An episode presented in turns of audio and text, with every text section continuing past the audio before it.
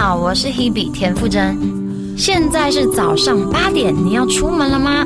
弯起嘴角，用微笑和每一个遇到的朋友说句早安吧。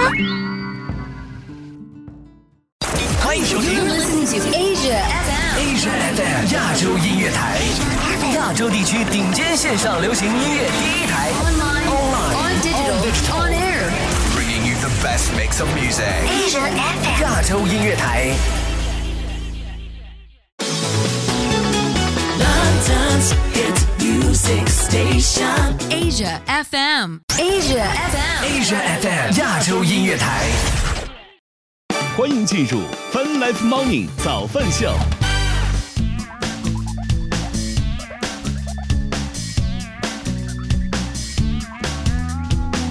欢迎各位收听收看泛 Live Morning 早饭秀，来自 QQ 音乐旗下泛直播 APP。与此同时，我们正在通过乐听乐青春的亚洲线上流行音乐第一台的亚洲音乐台在同步并机播出当中。今天是二零二三年十二月一号，今天是星期五啦，大家早呀！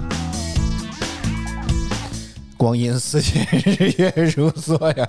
小学时候作文这个开头经常拿来用，我觉得现在也很合适。真的，一转眼你发现现在已经十二月一号了，今年就只剩下最后这一个月的时间了。当然，从某种程度上来讲，是吧？今这个月感觉工作时间也越来越短，但是今年就快要过去了。我确实已经开始准备筹划今年的这个年终总结要怎么编了。真的，我确实已经开始在发愁这件事情了。我觉得。在听节目的，尤其在上班的各位朋友们，如果你你们公司有这种传统的话，我觉得似乎是不是也可以开始考虑这件事情？会不会有比我更早就开始筹划这件事情？因为我想想弄这个东西，好像公司并没有要求我这么弄，只是看 这个东西写一写之后，万一呢，是吧？万一涨点工资或者给个年终奖呢，对吧？像像是写年终奖，现在更像是在刮彩票。嗯，翻来方就早安秀，我们先来看天气情况。北京预计周五将会是晴天的天气，零下六度到五度。上海预计周五也会是晴天的天气，三到八度。再来看深圳，预计周五将会是晴天的天气，十五到二十三度。最后来看成都，预计周五将会是阴天的天气，八到十三度。泛 Live Morning 早饭秀来自 QQ 音乐旗下泛直播 APP，你正在收听到的依然是 HFM 亚洲音乐台。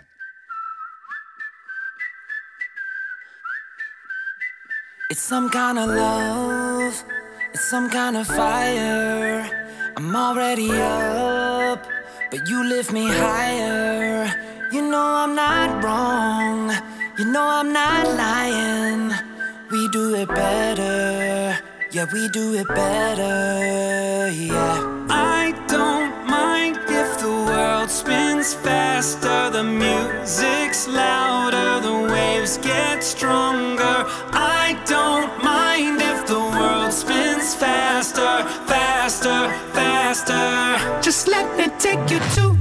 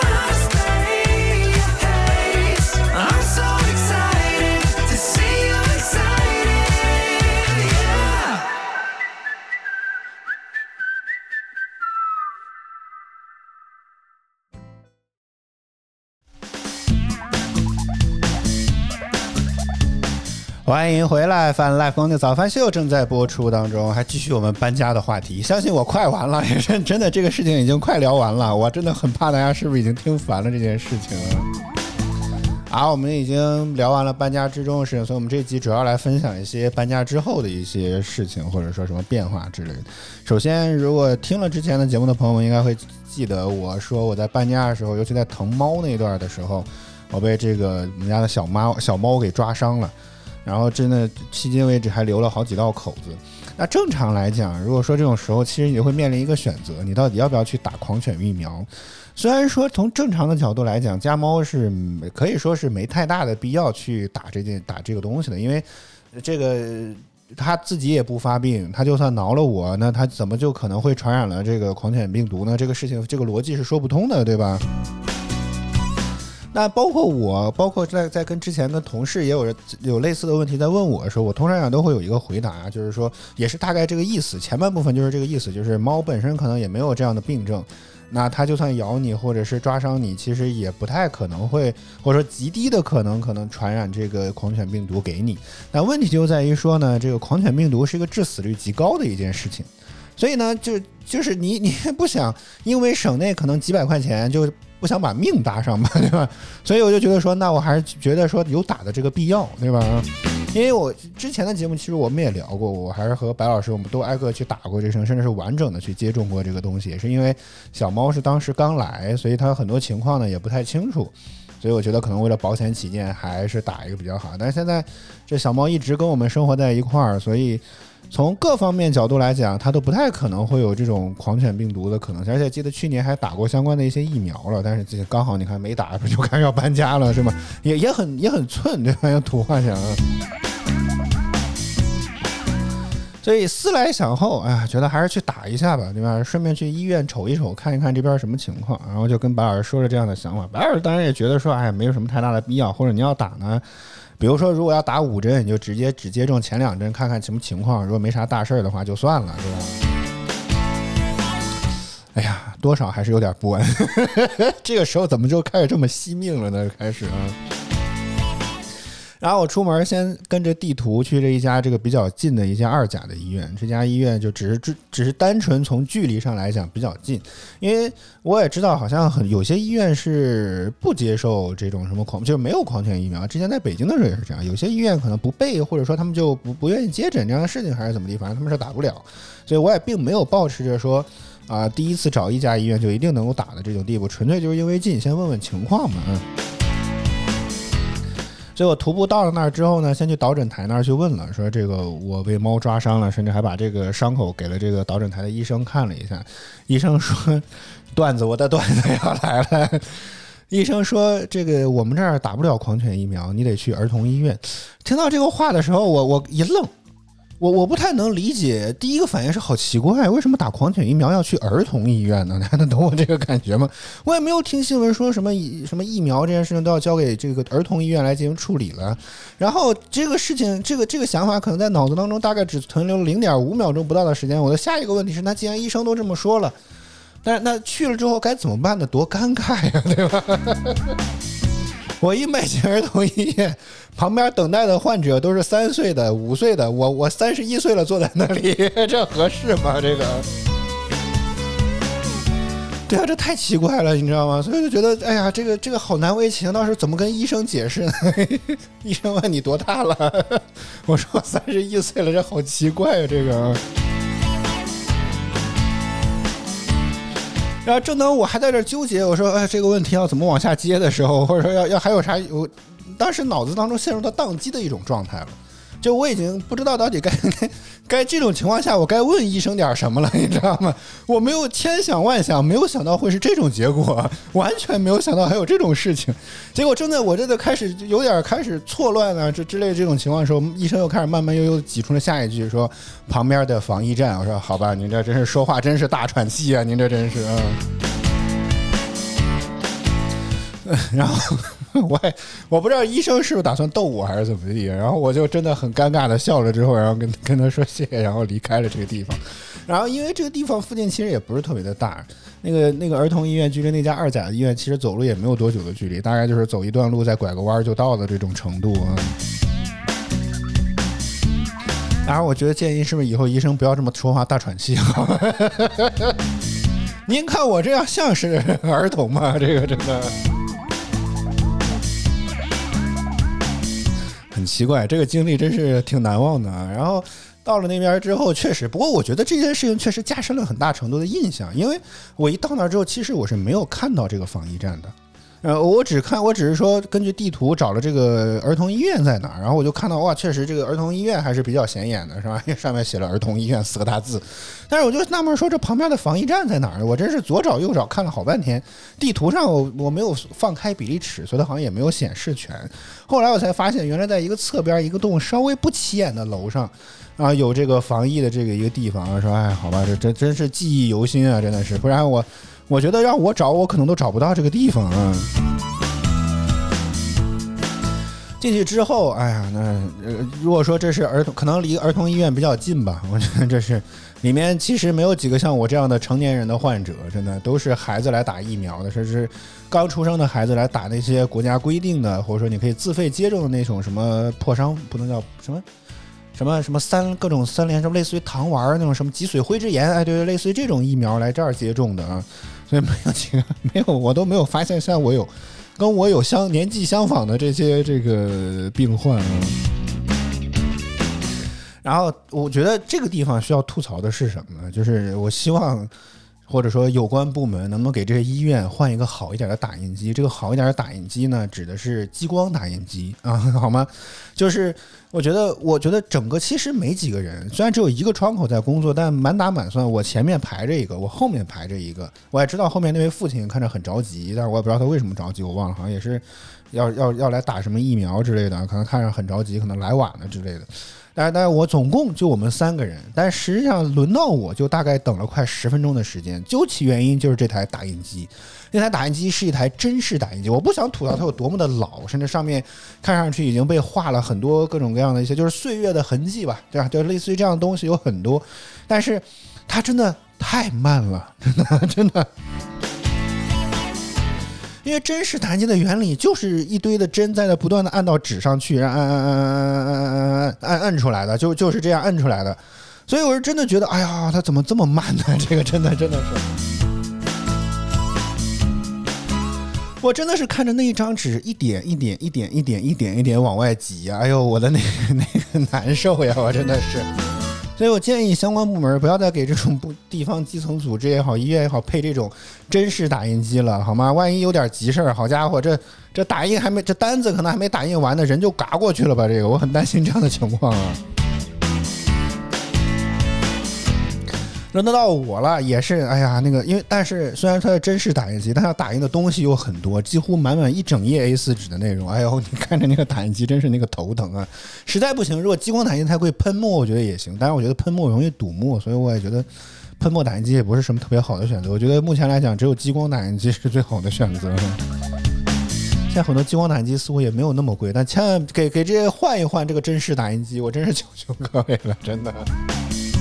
严重拖慢效率啊，真的是。然后那个拿了单子去收费处，然后交了钱，其他过程其实都还蛮顺利的。然后到了楼上，其实也没有什么特别多的人，也很快就就排到了我，因为打一针疫苗其实没有多多大多大麻烦的事情，是吧？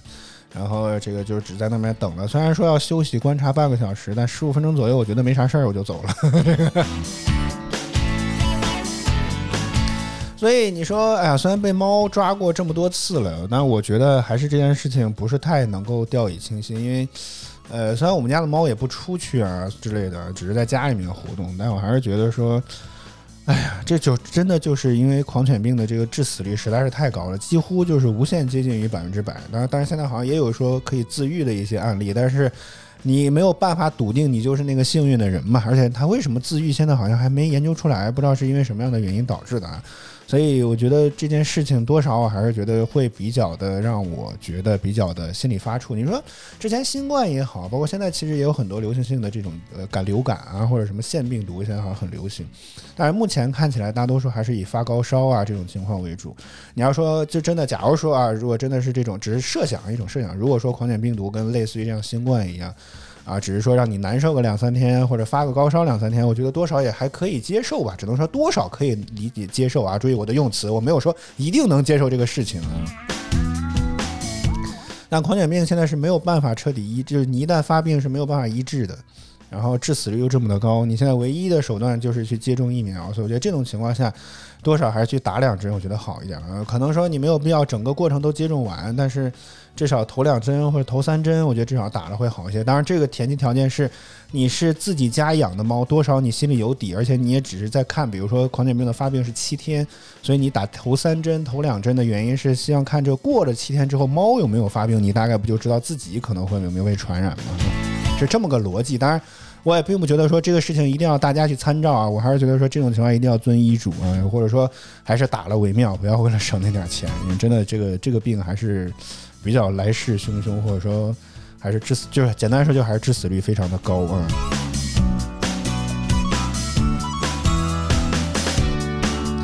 当然，这是我自己的焦虑，我也不知道是不是有养猫的人就是完全可能不在乎这件事，也许可能会有吧，啊，但我还是觉得说大家还是不太能够，不要不要掉以轻心会为好一些。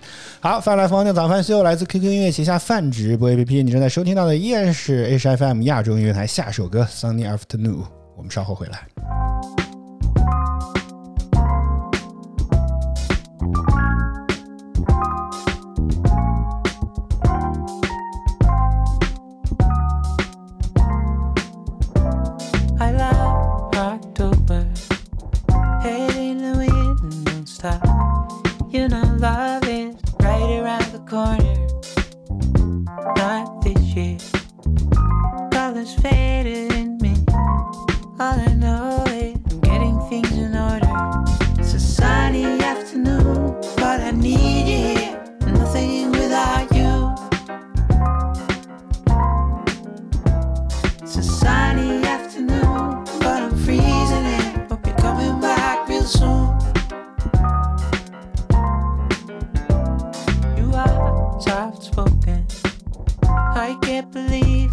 Gone. You know, love is right there where you make it. Just know that you've got a friend in me. So come on, it's time to celebrate it. It's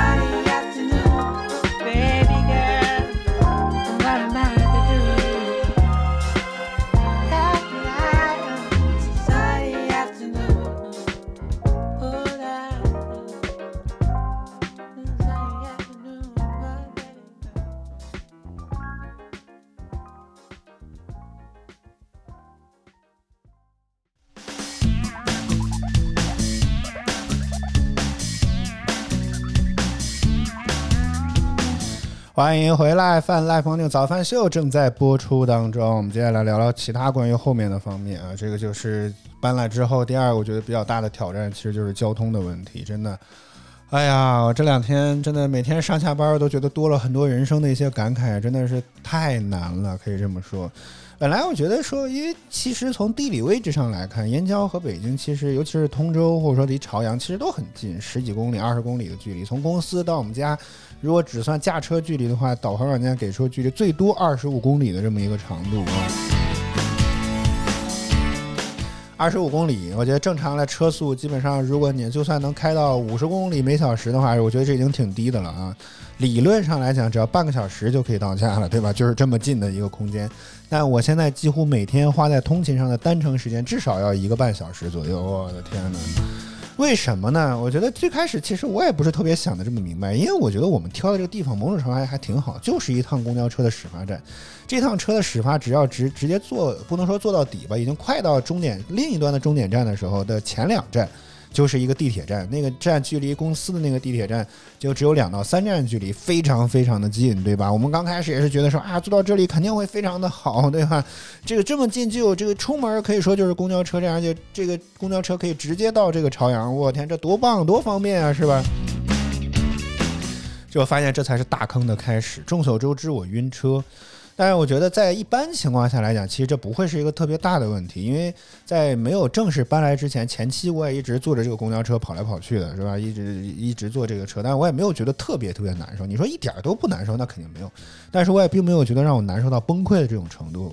呃，我后来才发现的原因，是因为我之前因为是非高峰期的时候，它不堵车。懂我意思吗？他不堵车的时候呢，他就没有老有一脚油门一脚刹车，一脚油门一脚刹车，车不会老在这晃。他不晃我就不难受，是吧？他老在这晃来晃去，前后搁这晃，跟那坐摇摇车一样，真的。我都觉得北广传媒不要在这个公交车上放什么电视节目了，直接就放爸爸的爸爸叫什么？那个我觉得会更有感觉些。哎呀，这个晃的我真是难受，我的要命，可以说是。这因为那 有一天，我记得在公交车上，我都跟白老师发这个消息，说我我我受不了了，我真的要崩溃了，我真的整个我在车上都快要哭出来了，真的，我真的就是难受到这种程度，你知道吗？因为这种我的晕车，就是我不知道是不是所有人的晕车都这样，就是头痛欲裂，然后整个浑身哪哪都不舒服，不知道这到底是怎么了的这种特别奇怪的一种感觉，极其之不舒服。然后在那个过程当中，你又会觉得说，哎呀，还有好多站没有到，你会感觉心理上来讲也崩溃，身体上也崩溃，身心都受到了巨大的创伤啊。然后后来仔细分析原因之后，我发现除了这个一脚油门一脚刹车这个这个事情之外，它不堵它堵车是其中一个原因之外，就是门口这趟虽然说最方便的公交车，但它是停的站特别多的一辆公交车，它平均每一公里之内就会有一站。平均每一公里就会有一站，你知道这个站和站距距离特别的近，我都觉得好像只有五六百米，就走几步就能到另外一站了。就这么近的距离，他来安排这个公交车站的这个摆放，所以这个车就很难跑起来。就你感觉刚踩了脚油门就得刹车，因为下一站已经到了。就这在这个过程当中，其实浪费了特别多的一些时间。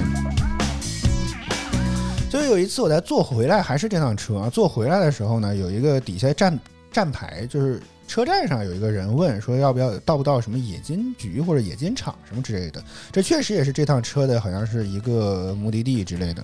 然后当时那个司机就说：“你这个是慢车，你坐快车那个会比较快一些。”我当时就在琢磨，说什么是快车呢？啊，我当时就没有没有太想明白这件事情，然后后来查各种各样的地图和资料之后，才发现哦，原来这个事情其实是有有快慢车之分的。但是我觉得这个设计也不是特别合理，但是那个已经是很久之后的一些事情。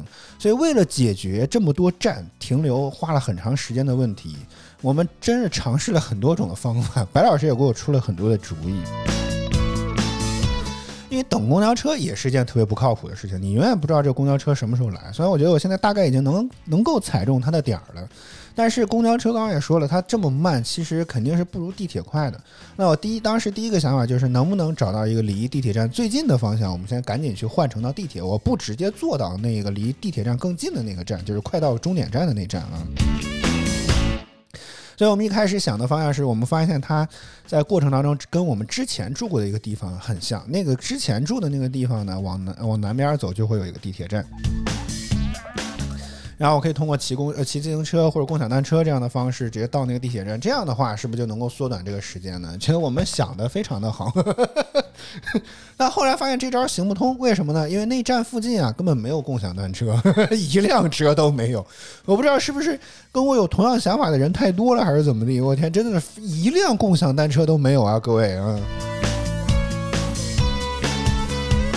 然后我还不死心，我又沿着这个公司的方向吧，就就又走了很长一段时间，还是没有发现一辆共享单车。这真是真是真是可以说是见了鬼了的这种感觉啊。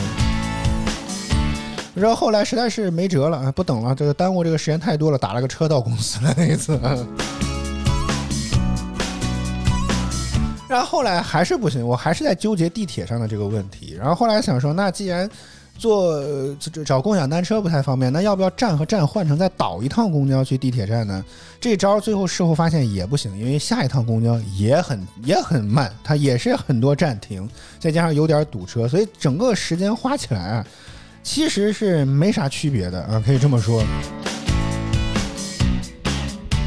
直到刚刚说了，前两天发现的那个司机说有快慢车之分之后，我才发现哦，原来确实是有部分的公交车是走高速的，啊，有些车是不到不走高速的，就我刚刚说坐那趟车是不走高速的，所以它在底下每一站都停。走高速这辆车呢，我只要在一个地铁站附近，大概在一公里左右就能够到那个那个公交车站。从那趟车从那个公交车站上车，再直接就上高速，下一站就是燕郊的一个路口，再从路口再去倒我们离我们最近的那趟车。这样的话，从理论上来讲，非常的完美，因为高速公路嘛，对吧？大家一说到这个，想到你肯定说觉得这个速度一定慢不了，是不是？现实又无情的打了脸。本来这套方案其实，在最开始几天的时候觉得还行，因为我只有在下班回来的时候去尝试了这个过程，但是觉得还行，所以觉得后来就整个从上班和下班都切换了这样的呃方式来，结果发现，哎呀，这个高速公路啊，白天是真的特别的堵。实话说，这个高速公路。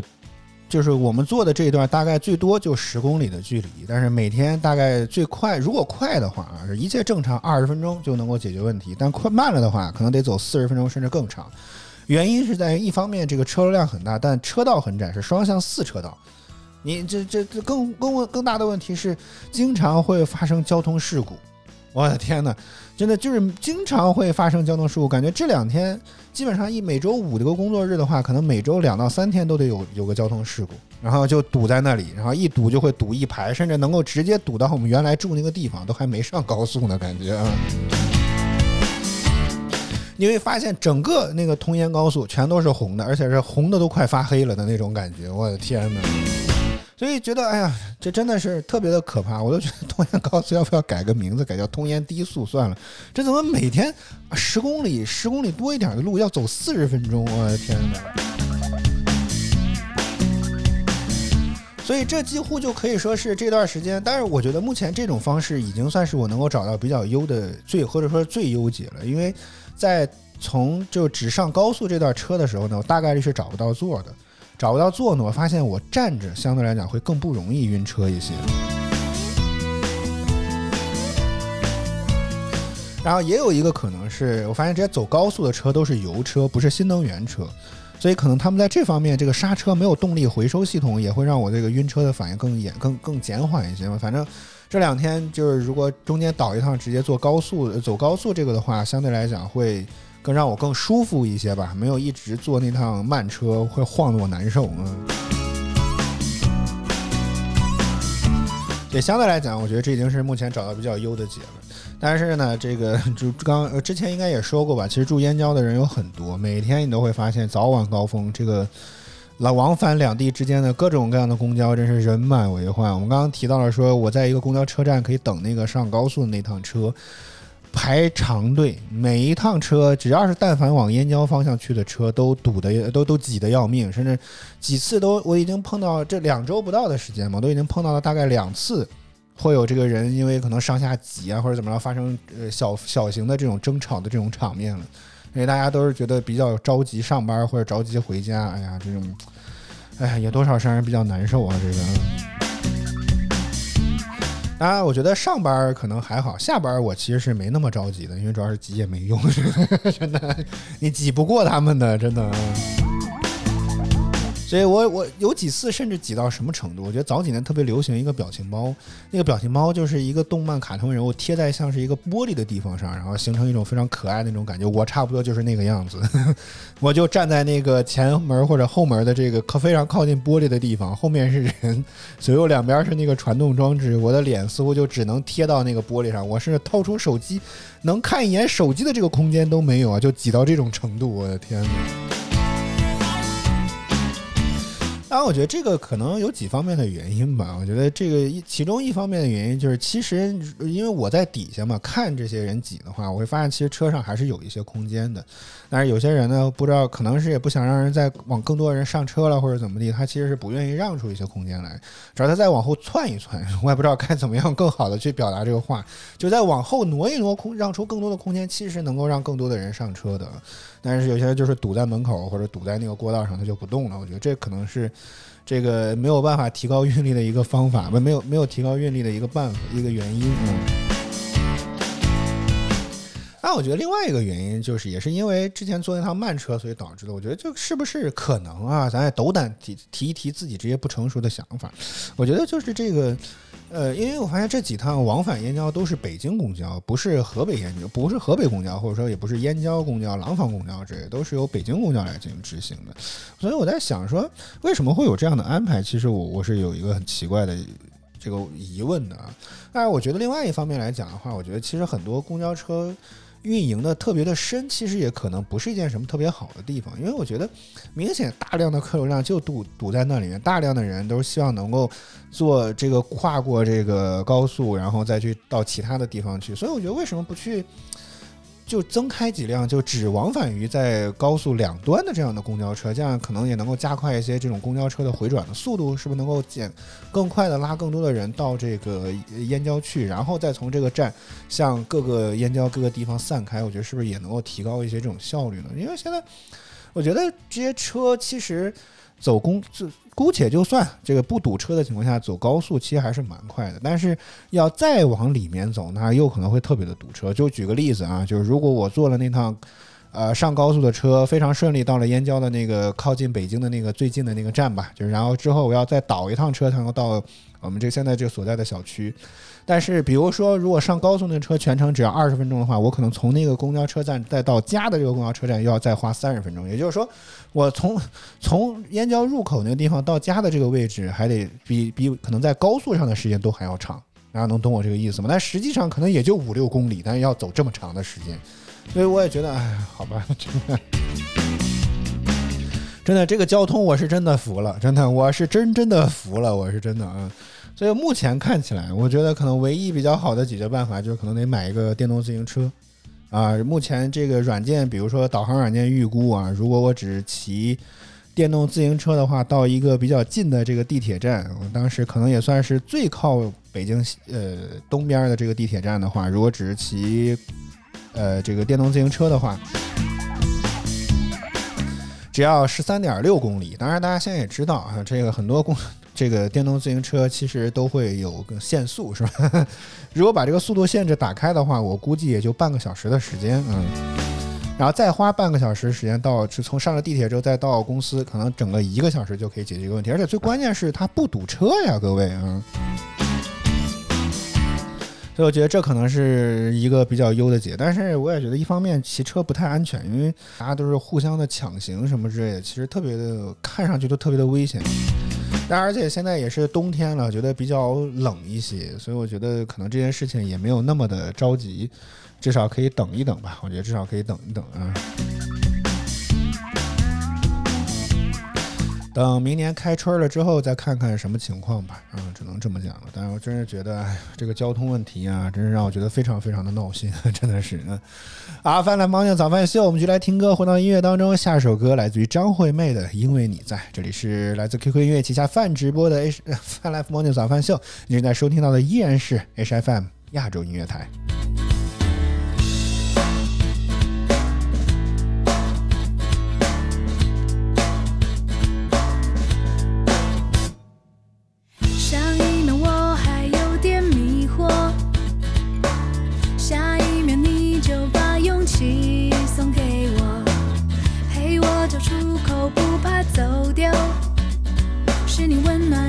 手牵着我抵抗寂寞，就算麻烦下一秒会经过。你的微笑让整个世界变轻松，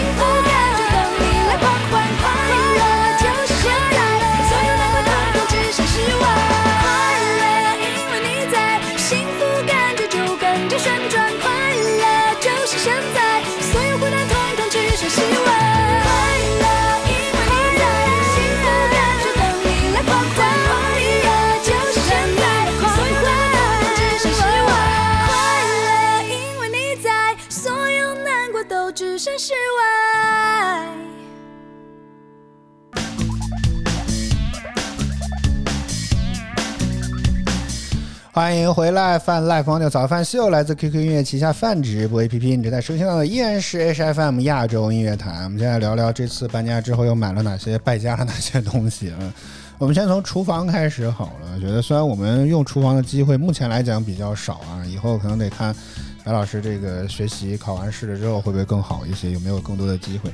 那目前来讲的话，我觉得如果从厨房来说的话，其实没有太。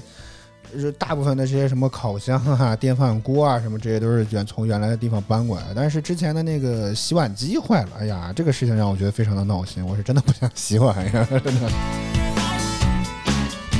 但这次的地方呢，哎呀，这个厨房和卫生间是相对来讲这个地方相对比较窄的一些空间，虽然当然比原来地方还是大一些，但整体上来讲，整个过道会变得更窄，而且加上我们又放了案板啊和那些。呃，这个微波炉啊、烤箱啊，这样这些东西是吧？你听着觉得，哇天，感觉这应该会平常老做饭吧，总做饭吧，这各种家伙事儿整得很齐全。确实，微波炉、烤箱，然后还有一个蒸锅，还有一个那个那个那个吹风的那个叫什么玩意儿？空气炸锅。对对对，四个这东西能摆一个货架，好吗？其实目前来讲，很长时间都没用过这些东西了，真的。但是工具齐全是吧？这代表我们的态度是吧？我们做饭我们是认真的。然后这次就是买了一个新的这个洗碗机，然后这次买的小米的，但是空间和套数其实是比较小那种台式的洗碗机，可能好像古变更过一些这种什么套数的标准吧。所以这这个可能现在的很多的套数，其实相对来讲会比以前的同样体积大小的话，好像会看着至少从标注上来讲会更小一些。或者换句话说，大家现在买到这些洗碗机的套数，应该会比之前同样如果同套数的话，应该会更大一些。所以在那个宣传图上看小米的这个洗碗机的时候，会觉得说，哎呀，这个感觉好小啊，总感觉这个大一点的盘子都塞不进去的感觉。那实物一到才发现，我天，好大呀！这个差一点儿，这个台面就摆不下了，你知道吗？当然，唯一的遗憾可能还是锅还是洗不了啊，这这个确实还是洗不了。然后只能说大一点的盘子和碗之类的什么还是没有问题的，而且我觉得还有个好处吧，就是以前洗碗机比较大的话，你总会想攒一波再洗，因为那么大个洗碗机，如果每次只洗三五个盘子、两三个碗、一双一堆筷子，这感觉好浪费啊，是吧？启动一次都不够费水的。但现在这个洗小了之后，可能得逼迫你得经常洗，不然的话这放不下了就。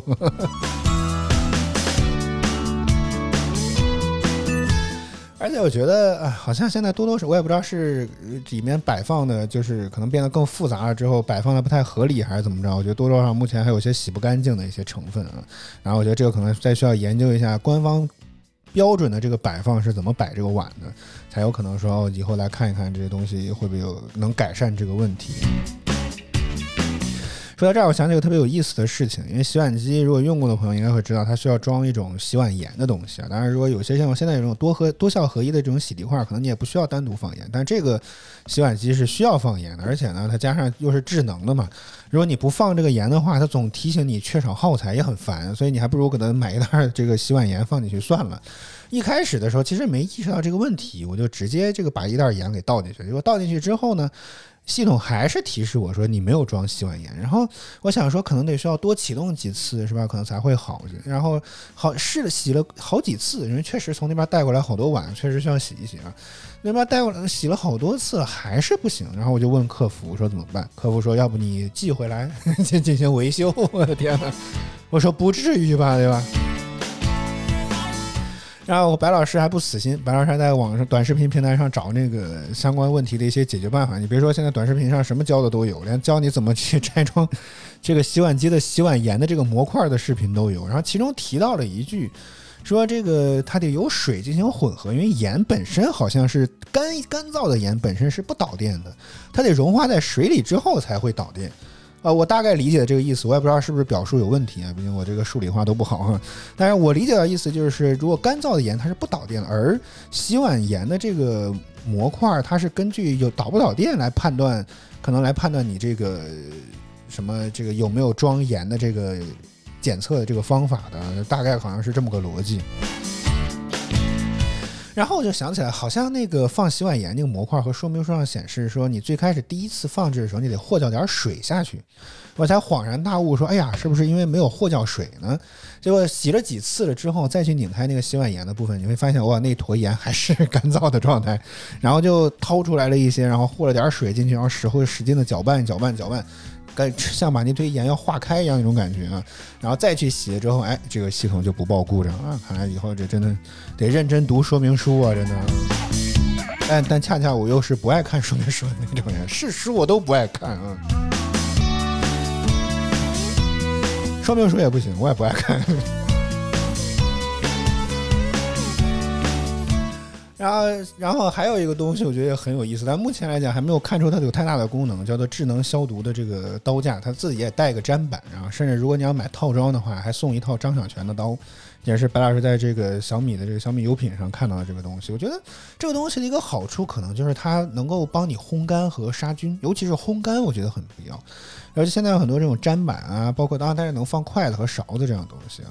你洗出来之后，或者说这些砧板如果长期存水的话，其实也不太容易保存，或者容易会腐坏啊、变质啊、滋生细菌啊什么之类的。所以它可以帮你烘干并且杀菌。哎，我觉得这个东西目前使用了几次之后，我觉得好像还行啊、嗯，就是有点小，那个砧板真的非常的小，我觉得真的。不是特别适合爱做饭的人，像我们这种偶尔做一做的可能还行，但那个砧板，尤其像我爸我妈用，应该会觉得说，哎呀，这太太小了，施展不开他们的厨艺啊。厨房完了之后呢，这个微这个储物间，因为这个地方太小了，冰箱实在是没有办法放进去了。然后储物间放了一台这个新买的这个冰箱，之前也说过了。我觉得这次这个冰箱相对比相比之前来讲，其实小了很多。然后最重要，我觉得有一个功能非常有意思，它带个制冰的功能。现在有一些冰箱开始带这个制冰的功能了。那白老师买这个呢，其中一个原因就是他爱喝咖啡嘛，家里其实也有台咖啡机，他自己买了一些咖啡豆。然后用这个咖啡机来做，我也不知道这是不是手冲咖啡爱好者会觉得白老师也没什么品味，用机打的这些咖啡都不行，是吧？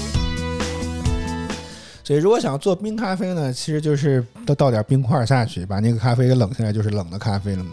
所以它需要冰块。之前其实也在想说，要不要单独买个制冰机之类的，但是觉得又又挺贵，不太划算。所以我觉得这次冰箱直接带了这个功能，我说哎，觉得好像还可以，所以白老师就买了。但我觉得这么长时间了，我暂时还没有观察出来这个东西到底是怎么样的一个工作原理。在冷藏室里面的这个模块当中加水，它就会把冰块调到冷冻室里去。哦天，我觉得特别神奇，真的。有机会可能得找一找相关的视频或者什么科普文章，我想知道这玩意儿整个的工作流程是什么样，它为什么这个这个这我觉得很费解啊，这个东西。然后卫生间呢买了一台新的这个洗衣机，这个洗衣机之前也有提到过。我觉得这次用了这么长时间，我发现这个洗衣机相比我们之前老的这个洗衣机有个非常大的进步，就是我也不知道是不是工艺改进了，还是科技进步了，还是怎么地。这个新的洗衣机在运行的过程当中几乎没有什么太大的声音，虽然我们离的这个卫生间也依然非常的近，但是你很难听到它有什么特别大的噪音。它工作起来相对来讲会安静很多，不光是在洗涤的时候，在脱水的时候也依然非常的安静。我觉得这真的非常棒，甚至有些时候你都忘了它啊，我开这个洗 洗衣机了吗？它我启动它了吗？都会有这样的错觉啊。啊，目前来讲的话啊，几个大件儿基本上就是这样的。哦，对，还有一个，这次买了一个扫拖一起的这个这个扫地机器人儿，也很好用。家里这每天拖一拖之后，地面上就会干净很多。然后这个，而且我觉得现在好像确实这种扫拖机器人卷的非常的厉害，各种黑科技啊什么之类的。回头我们再跟大家详细的分享。我觉得这次就是还整体来讲确实很不错，而且自己带基站，可以自己集尘，可以自己洗拖布。我天，感觉太棒了！当然详细的部分我回头看能不能再拉一个章节出来，再单独聊一聊。嗯，当然我觉得价格就是比较贵，确实，嗯。啊，翻来朋友早饭秀，我们继续来听歌，回到音乐当中。大家有什么想说的、想聊的，可以在早饭秀的微博来找我们说一说。你可以在早饭秀的微博评论、私信都可以，跟我们来聊聊你的说法、你的想法或者看法。翻来朋友早饭秀来自 QQ 音乐旗下泛直播 APP，你正在收听到的依然是 HFM 亚洲音乐台。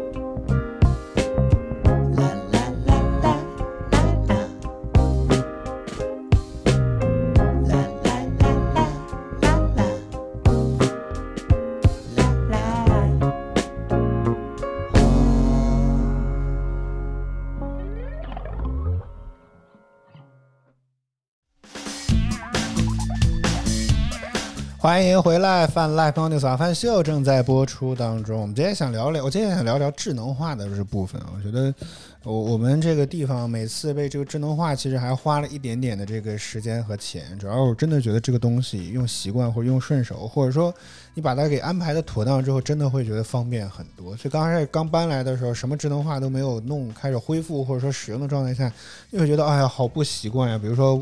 到了傍晚自动开灯啊，包括你已经躺在床上，你想，哎，结果发现这个客厅的灯没有关，怎么办是吧？你就你就必须得，如果没有智能化，就只能起身，然后再因为现在又很冷是吧，冻着，然后去客厅把那个灯给关掉，就很麻烦。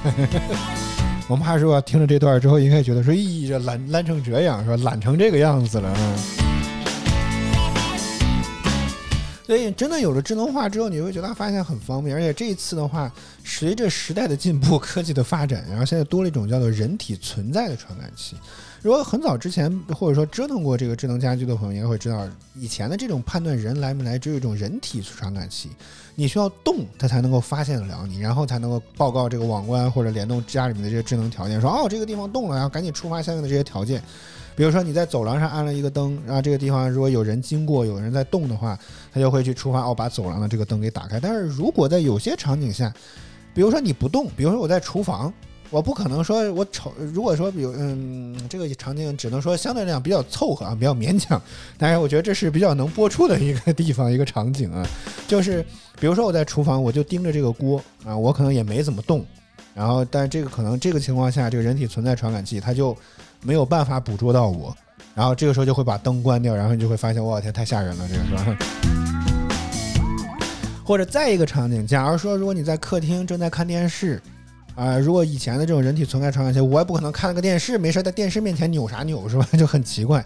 对，如果你一在坐在电视跟前，这个看电视看得入迷了或者怎么着，你基本上这个身体姿态没发生太大的变化的话，他就会认为说，哦，你好像已经不在了，他就得把灯关掉。这个，所以就很奇怪，你知道？但是现在有这个人体存在传感器之后，真的觉得这个问题就解决了。啊，目前在呃这个衣帽间，然后在卫生间、厨房三个地方安装了这个东西，保证我们现在在进厨房、进卫生间和进衣帽间都会自动打开相应的这些灯。然后等走，如果你想离开这些地方，你也不用再手动关灯的，等待一些时间之后，当然这个你也可以自己调节啊。等待一些时间之后，自己判断没有人了，就会把灯给关掉。哇，天，真的是可以实现人走关灯、人走茶凉 这样的这种场景啊。非常的好，很好啊！真的，我觉得这个东西比以前那种人体存在传感器多多了。我们现在只在走廊上面还放了一个人体存在、人体的这个普通的人体传感器，因为你不太不太可能在走廊上一动不动，在走廊上待着好像没什么太大的用处，而且这个走廊上相对来讲啊，如果你比如说像是晚上这种场景的话，还好，除非你可能要去卫生间，可能要经过这个走廊，所以它也不需要特别长时间待在这个地方。所以我觉得目前来讲，那个人体。呃，只是普通的人体传感器就足够了。但是从价格上来讲啊，一个普通的人体传传感器大概也要七八十块钱，但现在人体存在的传感器大概也这个价格，所以我觉得说，如果可以的话啊，人体存在传感器可能更好一些。但这个东西的问题是什么？它得插电。它得需要有一个 USB 口一直给它供电，然后这五伏一安就可以，对吧？苹果祖传的五伏一安这种功率它就可以，而且但是它的功耗也还可以，好像是大概零点五瓦的样子，可能放几个也是一个不小的功耗，但是也没有到不能承受的地步吧。但它就是需要供电这个问题比较麻烦啊，因为它是用雷达的方式来进行监测的，所以它确实跟普通的这种传传感器可能不太一样，所以呢就是相对来讲的话，提供条件会苛刻一些。而且也特别神奇，就即便是你洗澡状态下，我们现在为了防止这个水花四溅，弄了一个浴帘，它也能够穿透浴帘，能够发现你。我觉得这个已经可以说是完美的解决了我们的这个之前刚开头所说的这个痛点的问题啊。所以我觉得现在这些智能化经过重新的这些梳理和建构，当然也又花了一些钱，比如我们把客厅的灯也给换了啊。这个整个的这个智能家居，我觉得这次体验可能比之前要更好一些。嗯大家，为了省钱，我们这次其实没有走 Home Home Kit，就是走完全走苹果的这一套东西。只有灯，目前来讲还是走了 Home Kit。这样的话，因为在手机上面控制灯的开关会比较方便一些，而且它也是双控的。你在米家当中也可以，在苹果当中也 OK，是都都可以随你使用，是吧？都可以，你用哪一个程序来或者哪一套系统来控制都行。所以其他的这些部分，我们基本上都是走米家的，因为 支持苹果的好贵啊，有点贵啊，这个东西真的是。好，早班秀，我们就来听歌，回到音乐当中，大家有什么想说的、想聊的，依然都可以在弹幕区、评论区跟我们来保持互动。歌曲回来之后，我们再来接着聊下一首歌。All because all because of you，范来光的早班秀，我们稍后回来。正在收听到的依然是 HFM 亚洲音乐台。